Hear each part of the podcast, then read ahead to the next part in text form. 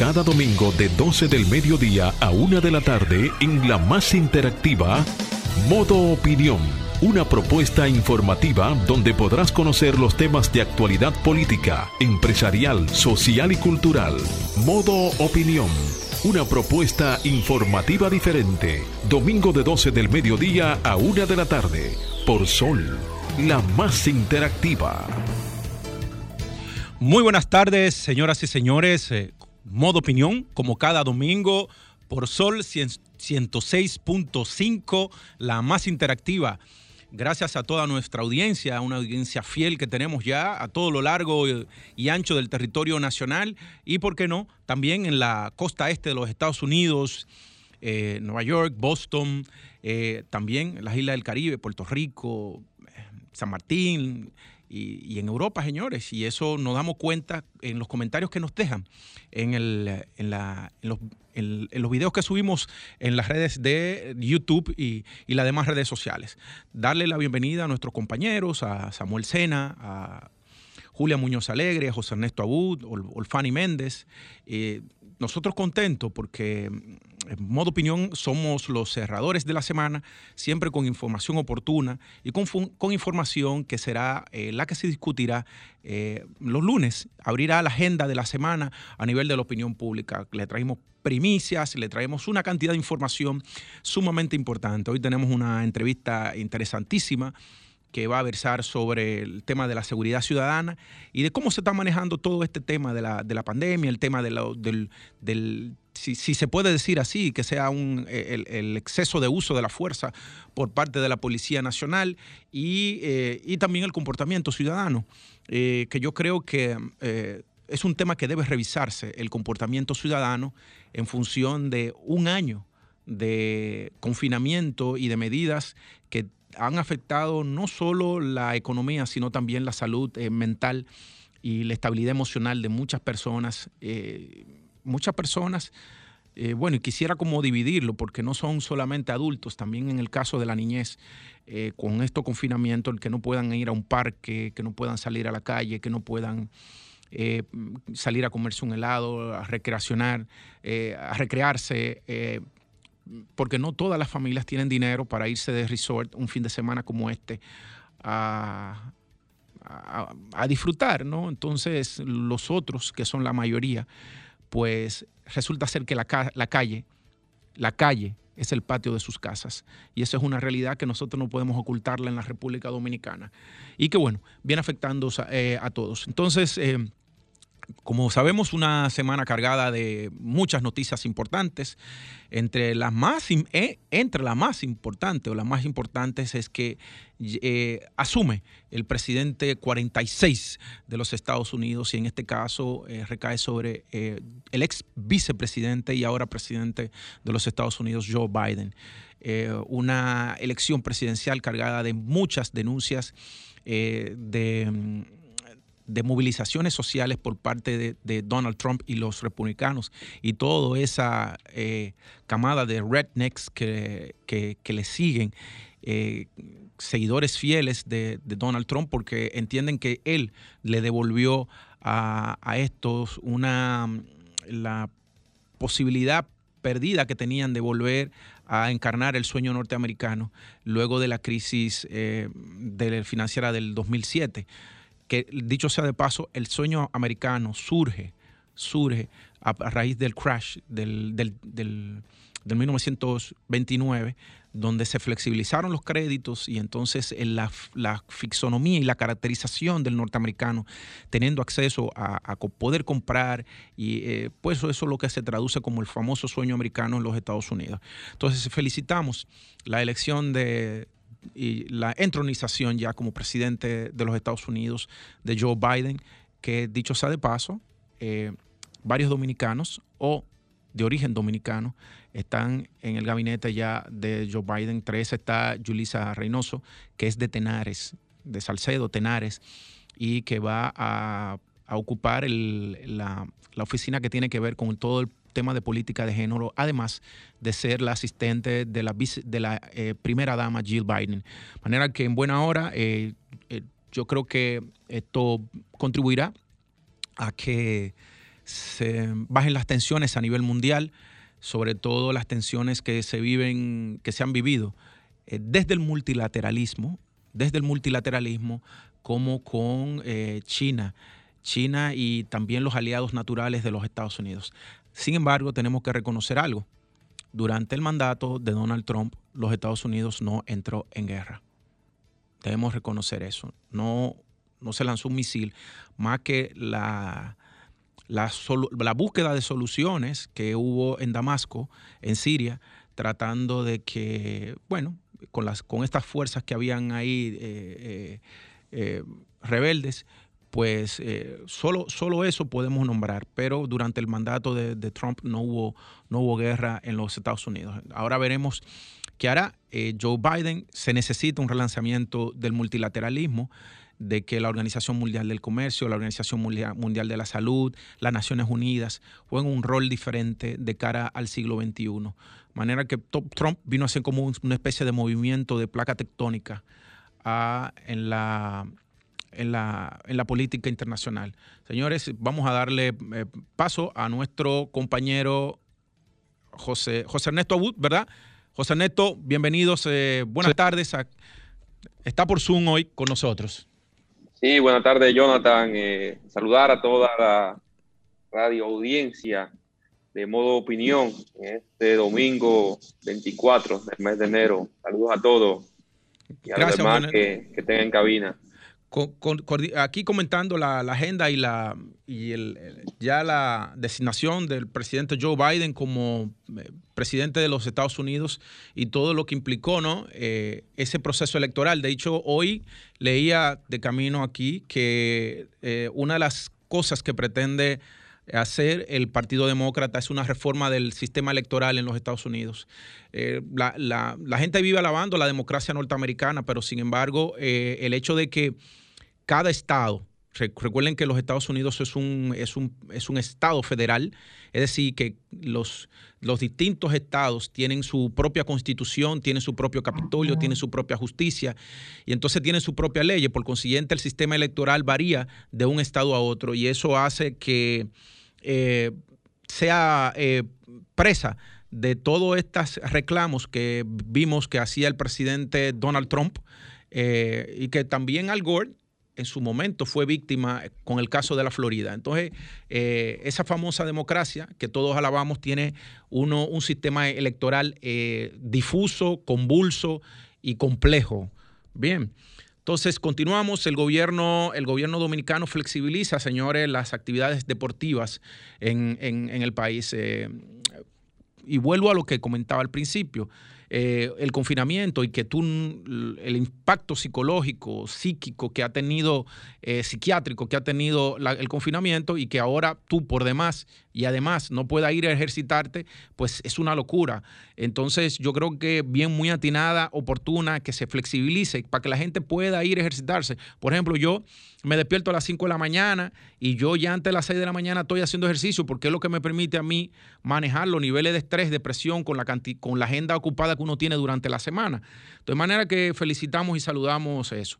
Eh, por otro lado, señores, eh, el ingeniero Pagán, eh, fue ingresado, sacado de emergencia de Najayo y llevado a, una clínica ¿no? de aquí de la capital por signos de que tenía un ACV y resultó que ser que dos centros médicos descartaron la posibilidad de un ACV. Ingeniero Pagán, ¿qué yo le puedo decir? Usted, usted se llenó de soberbia cuando usted estuvo ahí. ¿Usted se recuerda lo que usted le hizo a los dos hijos del amigo suyo y compadre, como usted trató a esos muchachos. Eh, ahora usted tiene que tener la suficiente valentía, la suficiente valentía para usted enfrentar eh, las imputaciones, porque usted fue un hombre muy soberbio y además usted no se apea un humo de encima. Usted no se acuerda que usted llegó con la lengua morada a las 10 de la noche, que dejó a esos muchachos esperando 10 horas. Pagan, enfrente lo suyo ahora, hágalo con valentía, hágalo con valentía, hágalo con valentía, Pagán. Eh, Estados Unidos requerirá viajeros la declaración jurada de vacuna de COVID. Señores, miren, esto sí es delicado. José Neto, eh, aquí eh, tú sabes que se está trabajando con la reactivación del turismo y, tú sabes que es una industria estratégica Y el hecho de que Estados Unidos eh, comience a exigir una prueba de COVID, nos la pone difícil a nosotros, José Ernesto. Sí, así es. Eh, nosotros pedimos tanta apertura al tema de que los turistas pudieran ingresar aquí al país, ahora Estados Unidos, con estas restricciones, eh, pues limita mucho el tema turístico hacia la República Dominicana. Y entendemos que son medidas eh, algo restrictivas, pero el tema de la pandemia hay que ir combatiéndolo de algún lado y como ya está en, en, el día a día el tema de la vacuna, pues esperemos que la vacuna pueda llegar a la mayor parte de la población eh, lo más rápido posible. Tú sabes que uno de los mayores emisores de turistas hacia la República Dominicana es los Estados Unidos. Estados Unidos, así es. Eh, primero Estados Unidos, luego Canadá, Europa, eh, son los, los mayores emisores. Entonces, pero también, José Neto, pero no solo el turismo que viene a la playa aquí, sino el turismo de crucero. Para el 2020, las dos líneas de crucero más importantes tenían estimado 25 eh, nuevas rutas de cruceros para el Caribe que se fueron a pic porque la industria de cruceros en Estados Unidos prácticamente estuvo en quiebra y hubo que inyectarle capital. Y entonces para el 2021 la, la temporada de crucero no inicia sino es hasta marzo, o sea que tuvo que ser propuesta por tres meses más. ¿Entiendes? Entonces eso nos afecta a, a, nosotros. De hecho, en el año 2019, el Central Romana amplió su, su puerto de, de, crucero. Eh, nosotros aperturamos todo el tema de los cruceros y, los puertos nuestros y iba muy bien el, recibimiento de turistas, tanto en Puerto Plata como en La Romana. Sí, y eso va a impactar, o está impactando ya claro, claro, a, esta provincia del país. Sí, porque se estima que, por ejemplo, cada, cada crucerista gasta más de 20 dólares cuando, cuando, cuando se desmonta de un crucero. Sí y entonces eso te genera una economía rápida en esa ruta. De hecho, me mueve la microeconomía rápidamente. Claro, claro. Mi empresa, por ejemplo, New Partners, que también trabaja, aparte de los estudios de mercado, trabaja eh, con la ley 158-01, que es lo que tiene que ver con, lo, con, la ley de incentivo al turismo. Eh, nosotros trabajamos varios proyectos, sobre todo los estudios económicos y de factibilidad. Y los números que nosotros teníamos era que para el 2020 ya eh, íbamos a estar rondando los 7.5 millones de, turistas y para el 2021 ya pasando y casi acercándonos a los 10 millones. Y resulta ser que ahora fácilmente, José Ernesto, en el 2020 nosotros nos, devolvemos a 10 años atrás en cuanto a turistas en la República Dominicana. O sea, fácilmente nosotros volvemos a, Este año lo que vamos a recibir son 3 millones de turistas. Ojo, que hay que decir que eh, David Collado y el presidente están fajados ahí con los hoteleros, mi hermano, porque tú tienes dos entradas de divisa o tres, turismo, remesa, remesa, y, el caso de las exportaciones, que dicho sea de paso, ¿qué, qué huevo puso Eligio Jaque? ¿Qué opinión te merece eso que hizo Eligio Jaque con el tema de, la, de la remesa? Bueno, creo que eh, no vi en qué contexto él, propuso este planteamiento, pero él recibió la respuesta de su propio gobierno. Y lo que me merece es que hay una eh, falta de comunicación entre los organismos eh, del gobierno puedan articular política pública en conjunto, porque el cónsul que está ahí, que recibe el día a día del dominicano que vive en Nueva York, que es el caso de Elio Vázquez, eh, pero debe articular esa política o esa nueva propuesta con las autoridades gubernamentales, con las instituciones correspondientes. Eh, más que todo lo que puedo decir es la falta de, integración y, trabajo en conjunto institucional que está mostrando este gobierno. Eh, cada semana sale algo nuevo, cada quien anda por su lado haciendo propuestas, pero realmente no vi en qué contexto lo dijo y en el contexto que fuera, creo que está muy desatinado y más en un tiempo donde el dominicano que se encuentra en el exterior ha, aportado, las remesas han aumentado en más de un 20% en lo que va de pandemia eh, debido a los eh, ingresos extraordinarios que han recibido de parte del gobierno norteamericano. Entonces lo que necesitamos es que ellos sigan creyendo más en su país y que se le eh, eliminen cualquier traba que encuentren en ese camino de poder dirigir sus remesas o sus ahorros a nuestro país. Bueno, yo, yo, yo particularmente, eh, que coincido con lo que tú dices, que no hay una falta de comunicación. Ahora, ya lo que digo es que es un tema de sentido común. Compadre, si usted lo que es cónsul, ¿qué es lo que usted está hablando? Un tema que tiene que ver con Hacienda y con recaudación. Haga su trabajo callado y póngase, si, si a través del consul, de los consulados se recauda dinero, pues procure que ya eso cuarto, como siempre se ha dicho, que es lo que pasa, que cuando ponen un cónsul, que eso qué, que eso cuánto, que eso qué bueno, pues entonces que ese dinerito en dólares aparte entre, pero deje de hablar de, de Remesi y eh, creándole más ruido a este gobierno innecesario que apenas lo que tiene son cinco o seis meses con una crisis sanitaria. Entonces, es un tema que se discutirá cuando se hable de una reforma fiscal y tributaria. Mientras tanto, mientras tanto, no hablen de eso, no hablen de eso, señores.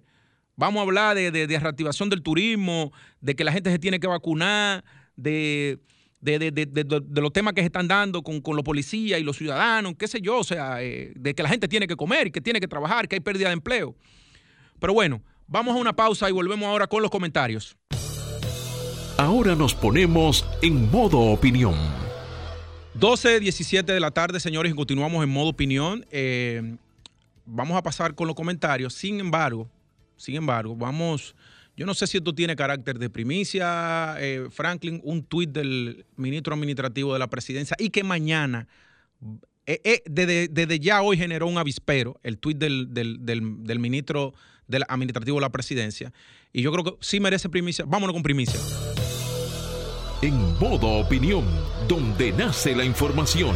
Una primicia, una primicia. Señores, el ministro de la presidencia eh, administrativo de la presidencia, José Ignacio Paliza, y presidente del Partido Revolucionario Moderno, acaba de tuitear. Una tarea de alta prioridad nacional pendiente en el Tribunal Constitucional es el acuerdo pre-clearance entre Estados Unidos y República Dominicana, instrumento que generaría más de un millón de turistas al año. Estaríamos a tono con Bahamas, Canadá, Abu Dhabi, entre otros países que han accesado a 160 nuevos destinos.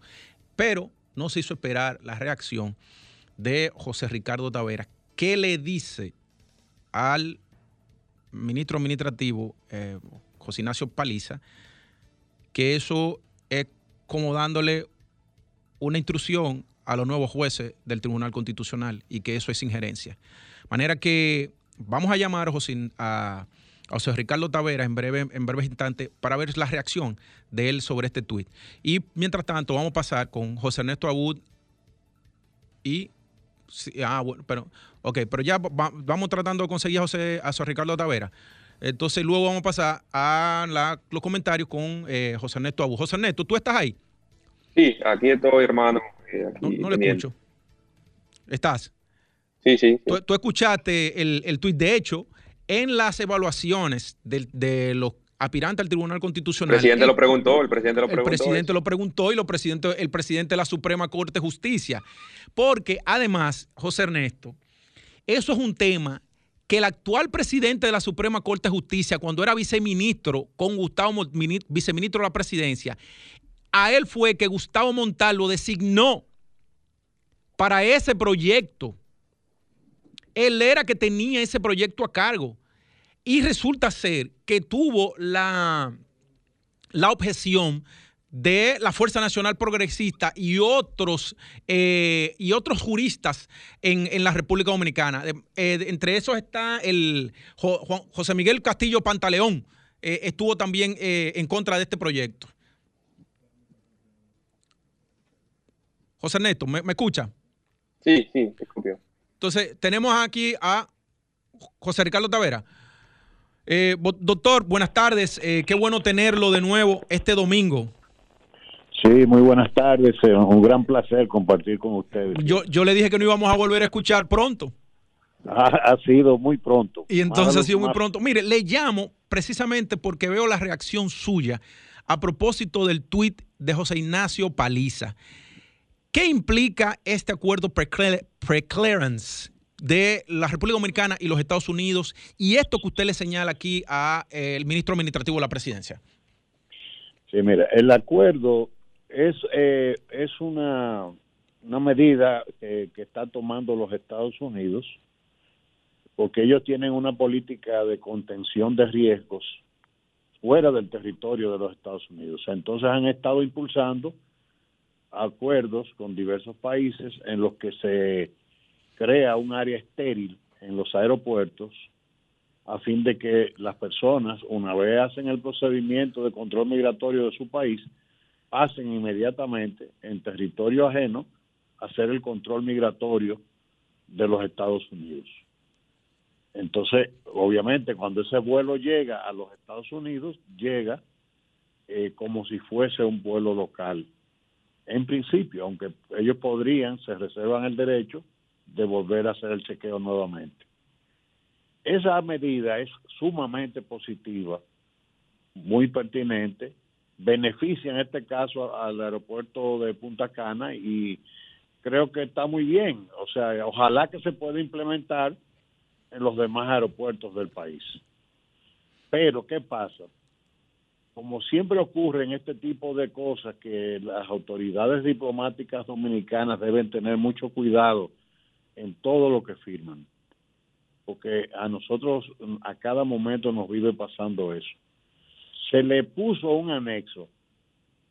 Primero, el acuerdo tiene una referencia al tema de la política de los refugiados y se le puso un anexo prácticamente dedicado a, a la cuestión de la política de refugio de la República Dominicana y tiene incluso una cláusula en la cual se, se prácticamente los Estados Unidos se reserva el derecho de, de, ejercer una tutela de la política de refugio.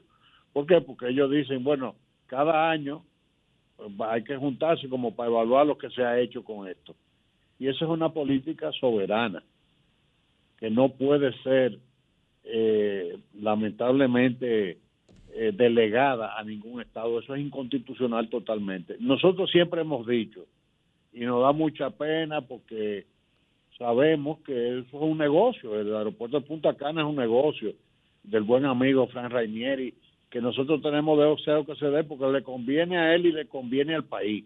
Sí, sí, pero pero, pero, el tema es cómo es posible que se firme un acuerdo donde incluso se dice que los Estados Unidos podrán designar una persona para que evaluar lo que ocurra ahí todos los años. Pero si se reservara al aeropuerto de Punta Cana, tú dirías, bueno, pero el, el objeto del acuerdo de Punta Cana pero no, es la política de refugio a nivel nacional. Sí, pero usted le hace un señalamiento al ministro Paliza y es que le dice que, le está trazando pauta a los jueces. También, o sea, creo que cuando uno es ocupa una misión ejecutiva, eh, tiene que tener tacto en, ese tipo de cosas, porque la función de juez es una función muy delicada y sobre todo cuando hay de por medio intereses de naturaleza privada, tú ves, que un ministro intervenga de esa manera es, trazando pauta que está. O sea, yo le estoy dando un consejo, cuídese de ese tipo de cosas porque eso es peligroso. Eso no debe ser. Eh, le, le, estoy dando básicamente un consejo porque es una persona, un muchacho joven, eh, muy valioso, que tiene una bonita carrera entonces, a veces esas cosas que uno la hace de, la buena, de buena fe porque es obvio, porque yo también estoy de acuerdo con el, pre, Lo único que yo digo es quitarle esa partecita, que se le puede retirar al constitucional y negociar eso. Eso es todo lo que yo he dicho, ah, porque me preocupa que en el marco del Consejo Nacional de la Magistratura, incluso hubieron preguntas a, a varios eh, sí, sí pero lo que pasa es que el presidente de la Suprema Corte de Justicia fue quien llevó ese proyecto cuando era viceministro de la presidencia con Gustavo Montalvo. Él era encargado de ese proyecto y fue quien llevó eso a cabo.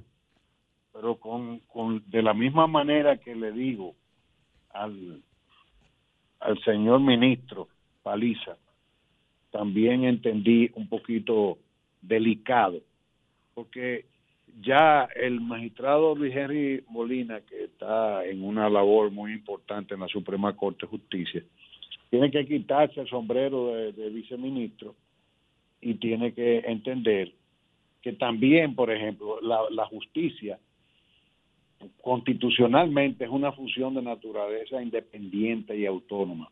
incluso no existe, a pesar de que, por ejemplo, él es presidente de la Suprema Corte de Justicia, no puede trazarle pauta ni a sus compañeros ni a sus subalternos. Él administra el sistema. Entonces, él lo llevó muy bien, pero el tema está, eh, y el hecho de que el ministro lo mencione precisamente dos días después de que se anuncia quiénes son los jueces, es como si estuviesen encomendando una tarea. Y eso, eso, eso es delicado. Bueno, por lo menos encomendarla públicamente, ¿verdad que sí? Es delicado de todas maneras, porque por ejemplo, en, eh, si ocurre, por ejemplo, en un país donde existan instituciones fuertes, de que un juez le diga, eh, eh, informe que fue, recibió, fue a recibir una presión, una sugerencia de un funcionario del Ejecutivo, eso es una crisis institucional en cualquier país del mundo. Así es. aunque lo haga en privado, obviamente el hacerlo en privado tiene que, si hay una confianza entre el juez y el funcionario, no va a pasar de ahí pero en general ningún juez en ningún lugar del mundo acepta que nadie vaya a trazarle pauta. Entonces, eso es delicado, las dos cosas son delicadas. Pero yo quería detenerme porque lo primero lo digo como un consejo, porque el, ministro eh, merece, eh, en, la política hay que ayudar a preservar eh, los valores. Los valores y los activos, porque el, ministro Palice es un activo. Sí, mira, yo tengo una, una actitud siempre, de, yo, yo creo en la sana crítica. Y esa es una actitud que creo que es positiva porque no es hipócrita. Y eh, yo creo que al presidente y a los ministros y a todas las personas que tienen de alguna manera una delegación, hay que hacerle las advertencias con respeto, tú Y ese fue el espíritu de mi, de mi mensaje. Muy bien, muy bien. Que, que es lo que yo no, no quisiera porque yo tampoco creo en una clase política que se despedaza. Yo creo en una clase política que coopera, porque tenemos que ayudarnos. Bien, bueno, eh, doctor, darle las gracias. Eh, lo molestamos hoy domingo. Yo sé que usted no está esperando nuestra llamada, pero yo creo que era oportuno que usted pudiera abundar sobre este tema y se lo agradecemos. De manera que pronto nos escuchamos. Con Dios delante. Pues un abrazo, señores. Hablábamos con el doctor José Ricardo Taveras, ex eh, director de migración en la República Dominicana. Vamos ahora a pasar con los, el comentario de José Ernesto Abud. Eh, muchísimas gracias, Jonathan. Buenas tardes nuevamente. Y hoy en nuestro comentario eh, estamos alertando de un artículo que sale y que publica la Asociación Dominicana de Sectores Universitarios de la República Dominicana. Y es el tema que a la fecha unos 37 mil jóvenes han desertado de sus carreras universitarias. Unos 37 mil jóvenes han abandonado su carrera universitaria, eh, que para mí la carrera universitaria es uno de los pasos fundamentales que un joven se propone lograr en su vida, como un, escalón eh, dentro de su proyecto de vida que cada joven se propone eh, pues lograr. Y nos llama mucho la atención por esta razón y, no vemos que se ha tomado en cuenta atender a esta, esta deserción de estos jóvenes que han tenido que verse obligados a abandonar sus estudios universitarios en medio de la crisis que ha generado el COVID-19. Unos 25 mil jóvenes de universidades privadas y unos 12 mil jóvenes de la Universidad Autónoma de Santo Domingo. Y lo que se ve aquí es que ha faltado eh, una de las barreras eh, que tienen estos jóvenes en sus eh, clases universitarias, es el tema de la conectividad. Ha sido muy difícil el tema de la conectividad. Bueno, nosotros lo hemos vivido en carne propia, lo que en principio dificultaba mucho todo el tema virtual de poder conectarnos. Bueno, como estamos hoy, que yo de la comunidad del hogar estoy eh, conectado eh, con cabina y haciendo eh, nuestra opinión desde aquí. Y ha sido una de las barreras principales que han tenido los jóvenes universitarios para llegar a participar de sus clases, de sus materias, dentro de su currículo, debido a que las universidades rápidamente tuvieron que cambiar y adaptarse a la plataforma virtual sin estar preparadas.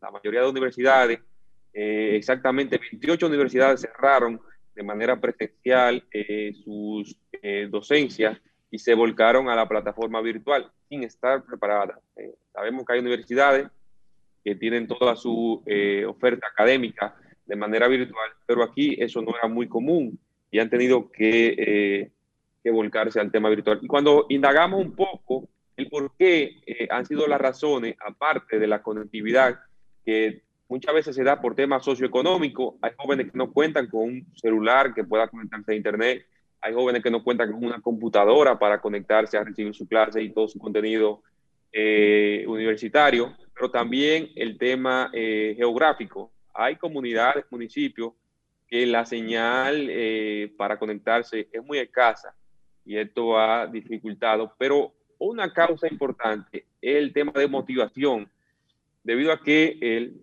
la, la matrícula de profesores de nuestro país no estaba, no estaba preparada para, para dar las clases virtuales y, y, no generó el contenido, vamos a decir, que cautivara la atención de estos jóvenes y muchos se han, también se han salido por la, por la falta de motivación, de motivación de poder enganchar con el sistema virtual. Vemos cada día como jóvenes eh, no se sienten a gusto con recibir eh, eh, su, su enseñanza de manera virtual y entendemos que el Ministerio de Educación Superior eh, puede eh, hacer una mesa redonda con las universidades, aunque el Ministerio se ha mantenido eh, pendiente, pero para evitar, para frenar la deserción universitaria, replantearnos sería, sería la, la, la, la, idea que pudiéramos tener en este momento, la oferta académica, y replantear para que eh, jóvenes, más jóvenes no sigan perdiendo el interés de poder concluir con sus carreras universitarias.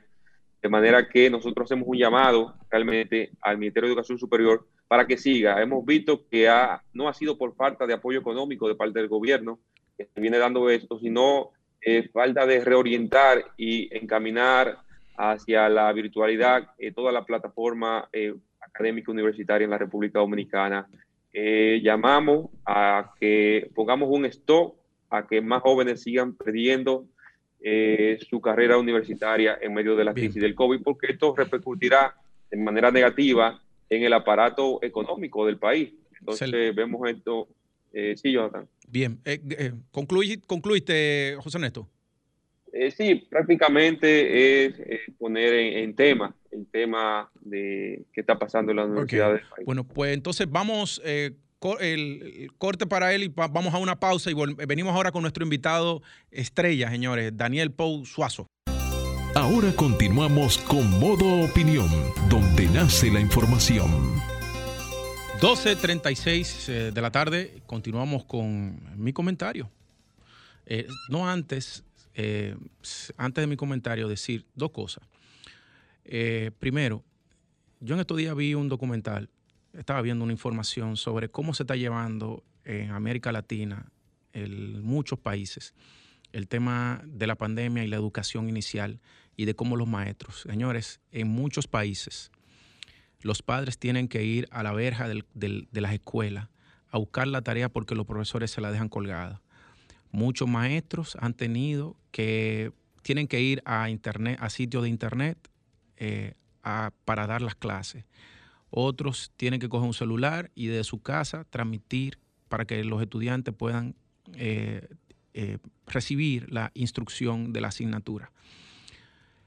Dicho esto, tengo que felicitar la labor que se ha hecho desde la República Dominicana para que de alguna manera, con el modelo implementado de educación eh, en los canales de televisión, en las emisoras, el ministro Fulcar, eh, es encomiable la labor, señores. Si nosotros vemos lo que ha pasado en América Latina y lo que se está haciendo en la República Dominicana, yo creo que es para felicitar al ministro Fulcar y el trabajo que viene haciendo para que los niños de la República Dominicana, los niños pobres, no se queden sin instrucción en sus asignaturas y no pierdan el año escolar. De manera que quiero felicitar al ministro de Educación y a ese equipo que se ha fajado para que los niños puedan tener un modelo de educación de acuerdo a la pandemia.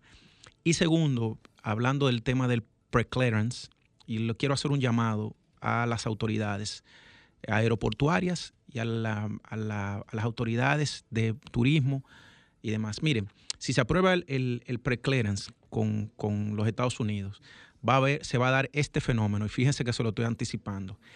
Van a aumentar las salidas por el aeropuerto de Punta Cana. Yo particularmente, en los últimos años, cuando estoy viajando, lo hago por Punta Cana.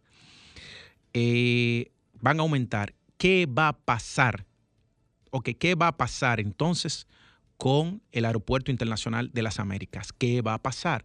Entonces, tenemos que comenzar a ver cómo vamos a proyectar y qué será el Aeropuerto eh, Internacional de las Américas o el Aeropuerto San Francisco Peña Gómez cuando disminuya el flujo de pasajeros de salida y de entrada por este destino, por este aeropuerto. Entonces, señores, presten atención a eso, porque tenemos entonces el caso de un relanzamiento del polo turístico de Puerto Plata que iba subiendo en capacidad de ocupación, que andaba por un 50 en los eh, tres años atrás y ya se estaba acercando al 71% de ocupación en, en el 2019.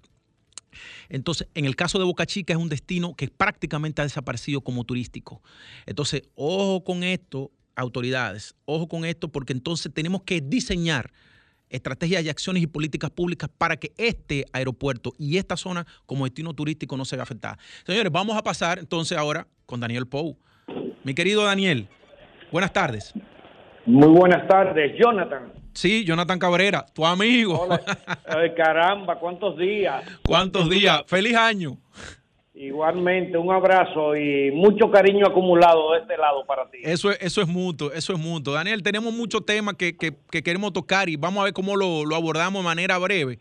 Eh, porque tenerte a ti de verdad que es un deleite, un hombre con, con una capacidad instruido y que investiga cada fenómeno que pasa aquí en la, en la, en la República Dominicana. Lo, primero. paso muchas malas noches investigando. Es que eso lo sé, lo sé. Entonces, comencemos por, por cómo evalúas estos cinco, estos cinco meses del gobierno de Luis Abinader, incluyendo los escándalos que ha tenido. Bueno, eh, el gobierno de Luis Abinader, indiscutiblemente que eh, ha, hecho muchas eh, manifestaciones de tener buenas intenciones, de tener muchos proyectos, pero yo lo veo en términos estratégicos como un gobierno con una visión incrustada en términos muy corporativos. O sea, eh, subsume una serie de situaciones que hay a lo económico, a las rentabilidades. Y nosotros sabemos que en República Dominicana uno de los principales problemas que tenemos es la desinstitucionalización del país. Y en ese aspecto, en lo que es el esfuerzo para consolidar una institución democrática, porque tú puedes consolidar una institución eh, medio autoritaria o con una petit democracia, pero realmente con una democracia con buena musculatura, todavía me he quedado esperando las señales. Veo, he, escuchado muchos eh, proyectos para reformas institucionales, pero eh, lo enmarco mucho dentro de lo que han sido las reformas cosméticas, más bien de carácter administrativo, que hemos tenido en, más de 20 años de, de gobiernos en los últimos tiempos. Eh, me parece que no es de la voluntad de los grupos que soportan este gobierno, que les sirven de sustento, realizar las grandes transformaciones. Y en estos momentos en que República Dominicana ha demostrado de sobra eh, lo, crítico, lo crítico que es la situación de la democracia, eh, lo crítico que es con miras a futuro el desarrollo institucional, creo que eh, no se puede evadir el tránsito que requiere nuestra sociedad para constituirnos de manera definitiva en un Estado social y democrático de derechos. Por el otro lado, por el otro lado, hay una serie de frases sobre el aspecto económico. Veo que persiste mucho en eh, este modelo circular que da muestras eh, de visos de agotamiento, como por ejemplo seguir cifrando el crecimiento económico de República Dominicana en elementos que dependen de factores externos eso nos coloca en una posición de mucha vulnerabilidad con miras a futuro. Claro. Sí, cuando habla de los elementos externos te refieres a El turismo y la remesa en específico. El turismo, la remesa, la inversión extranjera. Y las exportaciones. y las exportaciones no hay realmente, no veo que se hayan emitido señales para fortalecer las exportaciones, porque no basta con tu querer exportar más. Tú tienes que primero buscar mercados, segundo asegurar producción y tercero pasar el sedazo de la calidad. Y eso requiere en nuestro país todavía un gran trayecto por transitar. Bien, mira, Daniel, hay, algo que a mí me viene preocupando mucho y, que lo, estoy viendo, lo vemos constante con los videos que andan en la calle, y son los enfrentamientos que se están dando entre la población y la, y la Policía Nacional en, en, las horas del toque de queda. Tú como un, un, estudioso no solo del tema de la seguridad ciudadana, sino hasta con la sociología eh, ciudadana, eh, no, eh, ¿qué, ¿qué, es lo que está sucediendo? La psicología social, más bien. ¿Qué es lo que está sucediendo aquí? Bueno, mira, eh, sencillamente tú no puedes por decreto investir a una institución tan desgastada como la policía eh, de, una autoridad que en términos de imagen pública no tiene. Eso es un tema fundamental. Lo segundo, eh, tampoco hay una política de seguridad ciudadana y no es a la policía la que le corresponde diseñar esa política de seguridad ciudadana, porque una política de seguridad ciudadana pues requiere una eh, articulación de todo el Estado para, hacer, para hacerla exitosa. Entonces, por decretos, por decreto, usted no puede tampoco tirarle toda la carga sobre los hombros a una policía que no ha tenido la capacitación requerida para lidiar con los ciudadanos, a una policía que sigue inmersa en malas prácticas que no se han podido superar porque todas las reformas que se han hecho hasta ahora son reformas cosméticas de carácter administrativo, donde la propia policía ni siquiera tiene una visión, eh, podríamos decir, acabada de lo que es como institución. Y por el otro lado tenemos eh, un problema de que es una policía eh, minada por muchos vicios, comenzando por aquellos vicios de convertir la policía en uno de los estamentos clientelares dentro del Estado dominicano donde el espíritu de cuerpo se ha perdido para cederle paso al clientelismo. Entonces, desde ese punto de vista, una institución que no está perfilada con una visión eh, de dignificación, con, con una visión de, eh, de, ¿cómo te podría decir?, de, de verdadero, eh, de cohesión, que tenga la sinergia suficiente para poderse poner a tono con las demandas de los nuevos tiempos, pues difícilmente puede hacer su, su, su trabajo. Aparte de que las mismas medidas del toque de queda son medidas eh, díscolas, muchas de ellas zigzagueantes, que avanzan, retroceden. Miren estos momentos, el problema de querer hacer un toque de queda sábado y domingo al mediodía. ¿Qué ocasionó eso? Sencillamente eh, el, agolpamiento de personas en las plazas comerciales, en los supermercados. Eh, la gente no le da tiempo ni siquiera para darle mantenimiento a, su vehículo. La gente sale de los trabajos los, los días de lunes a viernes a las 5 de la tarde. A esa hora cierran los establecimientos comerciales.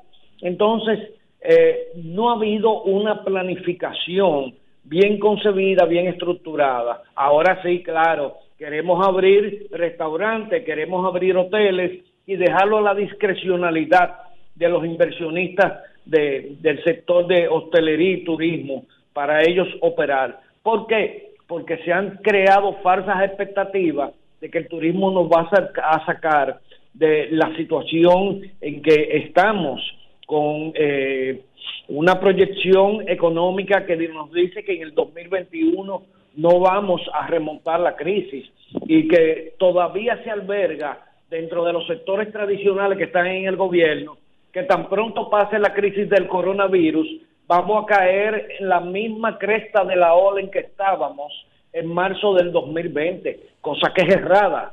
La recuperación a nivel global del, del coronavirus tomará más de cinco años a nivel global. Y eso lo dicen los expertos.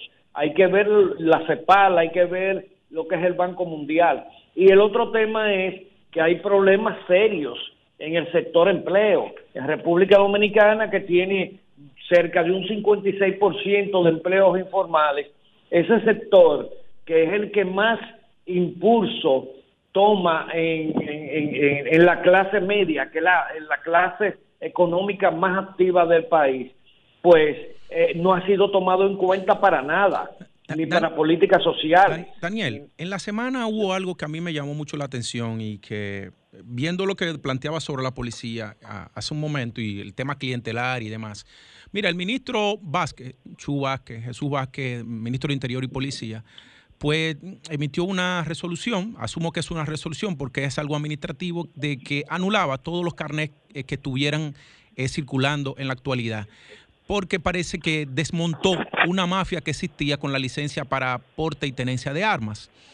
Eh, ¿qué, qué, opinión te merece eso? Y lo otro, que tú has dicho que son reformas cosméticas, ¿no será que la ley que crea el Ministerio de Interior y Policía debe ser eh, reformulada de acuerdo a las exigencias del siglo XXI y que el Ministerio de Interior ya integra inclusive lo que puedan ser los ataques cibernéticos al interior de la República Dominicana, que uno es, uno es, eh, es vulnerable ante ellos.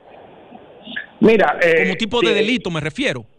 Sí, tienen, tienen muchos aciertos, comenzando, y eso me lo preguntó un periodista en estos días, me dice, ¿qué usted opina de la reforma de la policía? Le digo que no hacemos nada con reformar la policía cuando el Ministerio de Interior que debería agrupar todas las agencias de seguridad, no está diseñado para, para implementar políticas públicas, mucho menos para eh, concebirlas, diseñarlas. Entonces tenemos que empezar por ahí, porque la policía no es un ente autónomo como lo quieren concebir en este país.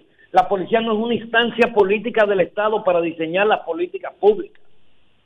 Entonces, lo, hay que comenzar por el Ministerio de Interior, que lo han concebido como una agencia de recaudación del Estado, con el tema de permiso de armas de fuego, con toda una serie de... La residencia, la residencia, porque ellos son los que, lo que otorgan la residencia en la República Dominicana. Claro, todo lo que tiene que ver con migración, todo lo que tiene que ver con las gobernaciones, etcétera. Entonces, el Ministerio de Interior no tiene un vínculo de superioridad jerárquica sobre la policía. Eso es uno de los principales problemas. Su vínculo de superioridad es meramente administrativa. Y esto no se ve en ningún país del mundo, que el Ministerio de Interior eh, pues no tenga ese vínculo con la policía. Y por ahí hay que empezar. Entonces, como bien señalas, lo primero que hay que hacer es reformular el Ministerio de Interior y Policía y en función de las políticas que se diseñen eh, desde el Ministerio de Interior y Policía, las políticas a largo plazo, pues presentar una propuesta de reforma de la policía. Muy bien, mira, eh, ah, ya terminando, eh, eh, porque ya tenemos casi que concluir. Daniel, la situación de los partidos políticos, lo que está pasando en el PLD, evidentemente el PRM cohesionado porque está en el poder, y lo que está pasando también en la fuerza del pueblo y las juramentaciones que se están dando en, en, la fuerza del pueblo de grandes dirigentes, dirigentes muy importantes y evidentemente ese congreso que está llevando ahora mismo el PLD, que parece que está generando más inconformidades que conformidades. Sí, mira, eh, desde hace mucho tiempo el sistema de partidos en República Dominicana ha estado en crisis. Y ha estado en crisis porque el sistema de partidos se ha encargado de erosionar las prácticas democráticas. Y usted no puede tener un sistema de partidos que está encaminado a utilizar las vías democráticas en su ejercicio político que en sus prácticas internas reniegue de las prácticas democráticas. O sea, no tengo prácticas democráticas al interior, pero la quiero instaurar dentro del Estado. Ahí hay una ruptura epistemológica total. Entonces, eso ha hecho que el sistema de partidos se encuentre profundamente lacerado por la falta de democracia. Y esto le va al PRM, ¿eh? Esto también le va al PRM, porque el PRM es un desprendimiento del PRD y, ha mudado, eh, ha mudado toda su feligresía con los mismos vicios que llevó al PRD a la crisis que originó la fractura, que causó la fractura del PRD. Entonces, yo lo que creo es que eh, entre populismo y autoritarismo se debate el sistema de partidos y esto también le corresponde al PLD, que por lo visto su dirigencia persiste en no, no abandonar los viejos cánones. Eh, la fuerza del pueblo, que es otro eh, bebé casi natimuerto, que no tiene perspectiva porque se ha constituido como un partido para eh, ofrecer un culto a, un, a un hombre con visión cesárea del poder, que es Leonel Fernández. Entonces yo creo que eh, aquí se está gestando realmente. Pero, pero Daniel, una, pregunta. ¿Y no, ¿Y no será que estará pasando lo mismo con, el PLD? Porque eh, ah, ahora el amo y señor es Danilo. Sí, pero el PLD es otro. El, lo que pasa está que el PLD, al estar en el poder, la crisis se manifestó más plena. Y hoy, hoy en día yo no sé para qué están haciendo congresos. Yo escuché las propuestas que hay, pero esas propuestas de, que hay están fundamentadas en una visión unívoca al liderazgo de Danilo. No se cuestionan, no se plantean cuestionar el liderazgo de Danilo. Yo, no sé, yo no sé cómo no lo cuestionan, pero yo no sé cómo será el PLD eh, en lo adelante, eh, porque ven dos PLDistas en la calle y la gente le sale corriendo. Bueno, sí, tiene una mala imagen, eh, pero no te apures, que aquí Hipólito Mejía hizo un desastre en su gobierno del 2000 al 2004 y después en el 2012 casi sale electo presidente. Entonces, eh, el pueblo dominicano no es muy, eh, podríamos decir, consistente en sus posturas políticas. Bueno, señores, eh, Daniel, darte las gracias por la oportunidad. De, a esta hora tú estabas con tu familia, ¿no? pero para nosotros es muy importante tu opinión, agradecerte siempre. Este espacio es tuyo. de manera que vamos a despedirte y un fuerte abrazo, que tenga un feliz almuerzo. Muchas gracias, yo encantado de bueno, contactarte y vamos a ver si eh, nos sacamos un ratito para tomar un cafecito, aunque sea con distanciamiento social. No, allá abajo, allá abajo nos sentamos debajo de la mata, tranquilo ahí. Correcto. un, abrazo, que tenga feliz fin de semana. Señores, muchísimas gracias a todos ustedes. Modo opinión, los cerradores de la semana. De manera que nos vemos el próximo domingo. Gracias a todos.